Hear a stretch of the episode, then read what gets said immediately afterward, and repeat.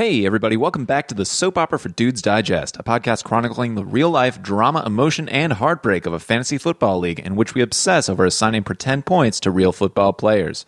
I'm your host, Chris Smith, and each week we'll talk about the big roster moves, upsets, victories, and defeats from the past week in this league. And we'll, of course, cover the side bets and any other tomfoolery, shenanigans, etc. the managers have been up to. And, of course, what we're looking forward to this coming weekend. It is episode 15 of the Soap Opera for Dudes Digest. It is the playoffs. We just had quarterfinals. Uh, two thir- thirds of us competed in that, and now two thirds of us are in the semis because buys uh, the math. It, it checks out. Don't worry about it. So, quarterfinals happened. A lot of excitement, a little bit of drama. So, in the championship bracket, Colin faced down Derek and beat him by a lot. Uh, I wish that Derek, your roster of AB and, and the gang had, had shown up more, but uh, there you go. It had the lowest score on the week across everybody. It just was not your weekend, but congrats on being in the top half anyway.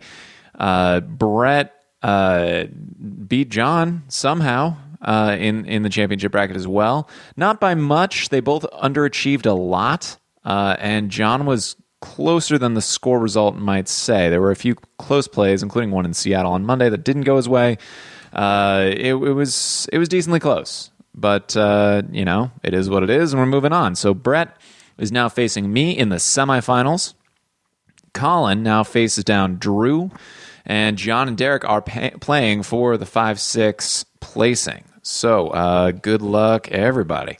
Uh, in the beer bracket, Scott decimated Pete. I'm sorry, Pete. That's just what happened. Scott had the highest score of anybody last week, and uh, it, his his lineup just hit across the board. Scott, you did awesome. Way to way to time. Way to peak at the right time, man.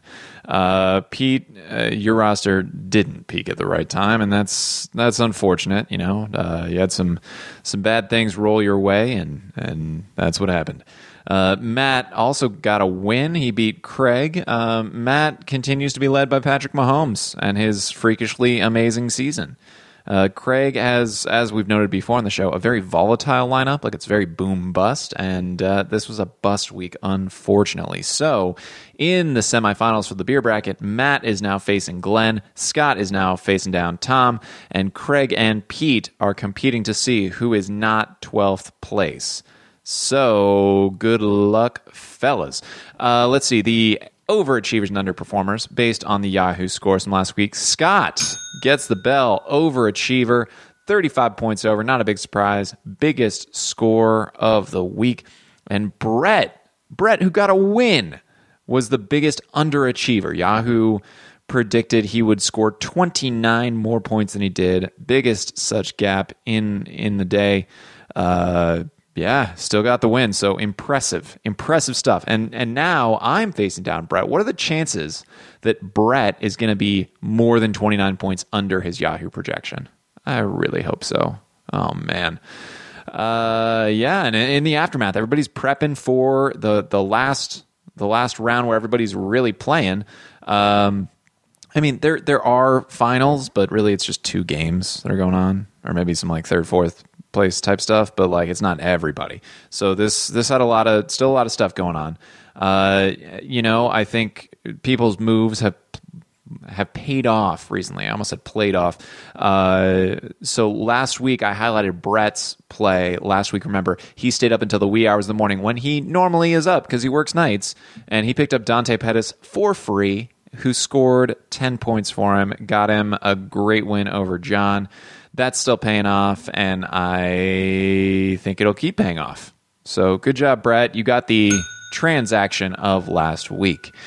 Otherwise, a lot of people made a lot of moves on the waiver wire. We had John spending big money. Spend it if you got it, I guess, for uh, Tevin Coleman. He paid 31 FAAB bucks for Tevin Coleman over Drew. I mean, Tevin Coleman's had a pretty disappointing season. I don't know why you're bidding 31, but I guess it's all fake money now.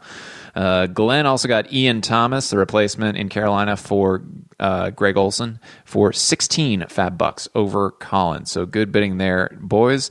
Uh, and also there was some bidding that wasn't against anybody. So Drew spent $26 on Derrick Henry. That might be really good. Derrick Henry exploded last week. I wonder if he could do that again. Also, John spent six bucks on the Atlanta D. Uh, they're playing the Cardinals, so they'll probably do really well. So good job, John. Otherwise, Matt picked up the New Orleans D and the Buffalo D, both really good. New Orleans started as a bad defense, but now I think they're a good defense. Seasons are weird. Uh, Scott got the Cleveland defense and Aldrick Rosas, New York Giants kicker. So a lot of special teams action going on. Brett picked up uh, Dak Prescott of the Dallas Cowboys. Uh, I picked up Kenneth Dixon on the Baltimore Ravens and Damien Williams for as a backup to Spencer Ware. Turns out I needed him. I'll talk about that soon. Uh, Glenn also got, in addition to that Ian Thomas pickup, he got Derek Carr. Uh, and Colin got Evan Engram. John lastly picked up uh, his third move was Jordy Nelson. So if I'm assigning a transaction of the week, it might be split. I have such a hard time deciding because Matt is picking up some really good defenses in a push to win the beer bracket, and I love that. Uh, also, Drew picking up Derrick Henry, which boom bust. I mean, that might be the hindsight transaction of the season if that if Derrick Henry continues to perform like he was previous uh, last week. Then again, history is not on that side. So I'm going to split it between the two. Give them two bells, one for Drew, one for Matt. Uh, good job, guys. You're making some real, real good moves as we go into the week, which is today. Today's Thursday. I'm about to immediately edit this and then go watch the football game. I'm very excited. Uh, Chargers versus Chiefs. Now, side bets. Uh, Drew, firstly, sorry, we didn't notice you weren't on the email with all the videos on it. Uh, wish you'd raised it earlier. I know you listen to the show.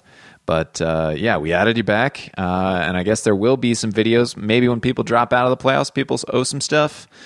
Uh, Derek also in a side bet uh, promised uh, some New England branded goodness uh, with a with a blender, so we'll look forward to that to come.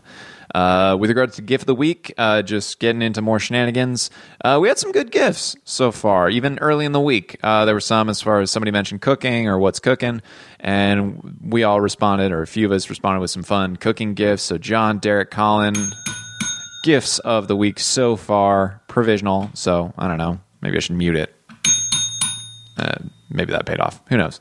Uh, yeah, but uh, I'm sure there'll be a lot of interaction as people are watching all the football this weekend and uh, and looking at the playoffs.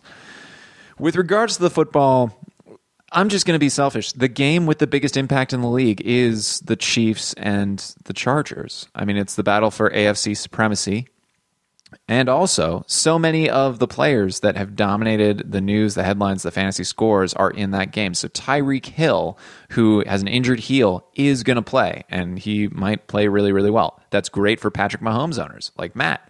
Uh, Kareem Hunt is, of course, off the Chiefs. Spencer Ware put in a pretty good game past couple weeks, and now he has like a shoulder issue and a whole bunch of other stuff.